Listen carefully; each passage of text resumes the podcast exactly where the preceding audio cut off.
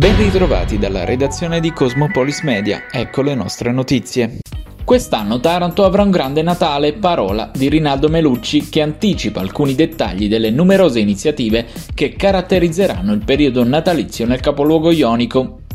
Tornerà la ruota panoramica in piazza Garibaldi affiancata da una giostra dei cavalli d'epoca, così come la pista di ghiaccio in piazza della Vittoria luminarie, dobbie a tema e mercatini ed eventi in tutti i quartieri della città. Il primo gennaio inoltre ci sarà il concerto di Capodanno al Teatro Fusco. Coronavirus. In Italia sono 6.764 i nuovi casi di positività e 51 i decessi registrati nelle ultime 24 ore. Il tasso di positività aumenta all'1,2%, in salita anche le terapie intensive e i ricoveri ordinari. Allarme in Veneto, in una settimana l'occupazione delle terapie intensive è aumentata del 50%. Il ministro Speranza ha annunciato che il governo sta lavorando per estendere la terza dose di vaccino anti-Covid ad altre fasce d'età e che il Green Pass sarà ancora usato per incentivare la copertura vaccinale. In Puglia sono 251 i nuovi casi registrati dal bollettino regionale, un solo decesso attestato nelle ultime 24 ore. Sul fronte della pressione ospedaliera sono 143 le persone ricoverate in area non critica e 20 in terapia intensiva. Aumentano i casi nel Barese, sono 106 quelli riscontrati dal bollettino, 48 invece i contagi registrati a Taranto e provincia. Andato di scena ieri nella sala ex giunta della provincia l'incontro fra il DAIS, il distretto agroalimentare ionico-salentino, e i 29 sindaci del Tarantino per parlare di rigenerazione agricola sostenibile della situazione xylella e di un piano di riforestazione della Bassa Puglia.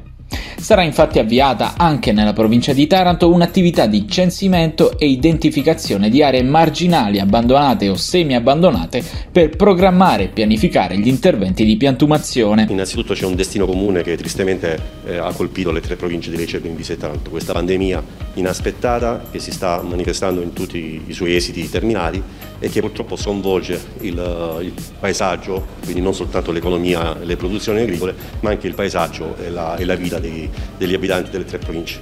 Naturalmente nella provincia di Lecce questo è già successo, drammaticamente avanza anche nel Tarantino. Allora c'è un destino comune che va governato, è finito il tempo del lutto, c'è necessità di programmazione, il distretto si fa forte dell'azione che già ha realizzato riuscendo a portare tante risorse per investimenti sulla diversificazione produttiva d'oliveto, ci sono tante aziende delle tre province, anche Taranto fortemente rappresentata, sono risorse che aiuteranno uh, alle aziende a rinnovarsi e eh, soprattutto eh, saranno guidate da un, un, percorso scientifico che delineerà eh, nella, nella diciamo, contraddizione positiva con le comunità e con le imprese il futuro agricolo di questo territorio, che sarà un futuro agricolo ma anche ambientale.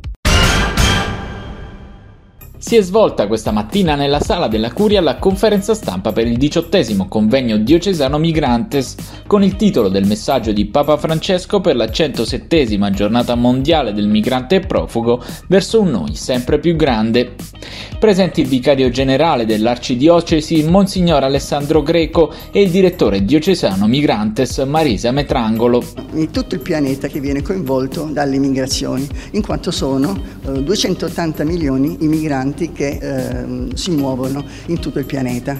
82 milioni sono soltanto i profughi e i, e e i richiedenti asilo a Taranto come migrante se noi abbiamo uno sportello di immigrazione itinerante e che eh, si muove ehm, a fianco alle persone che sono arrivate, soprattutto alle donne che hanno bisogno, eh, hanno bisogno di attenzione. E quindi ecco, attraverso questo sportello noi ci eh, andiamo nei luoghi dove loro si incontrano per essere un po' di aiuto e sostegno loro, alle loro problematiche.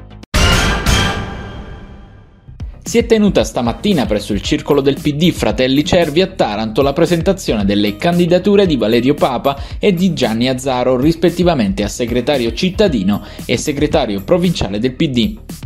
Illustrato il programma da parte dei due candidati con l'obiettivo di rilanciare il ruolo dei democratici nel nostro territorio a partire da un rinnovato protagonismo della base del partito quante novità ci sono che orbitano intorno all'istituzione europea, soprattutto in questo momento post-pandemico dove bisogna utilizzare importanti risorse soprattutto nel sud Italia.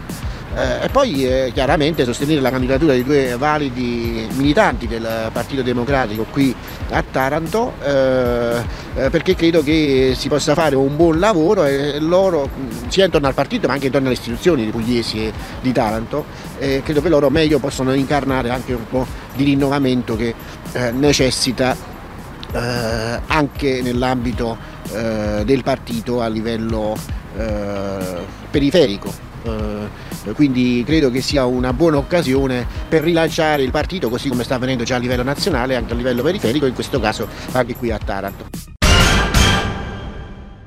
Oggi alle 17.30 i rossoblù di Mister La Terza andranno in scena al Partenio di Avellino per la ventunesima volta nella loro storia nella gara valevole per la tredicesima giornata di Serie C Girone C.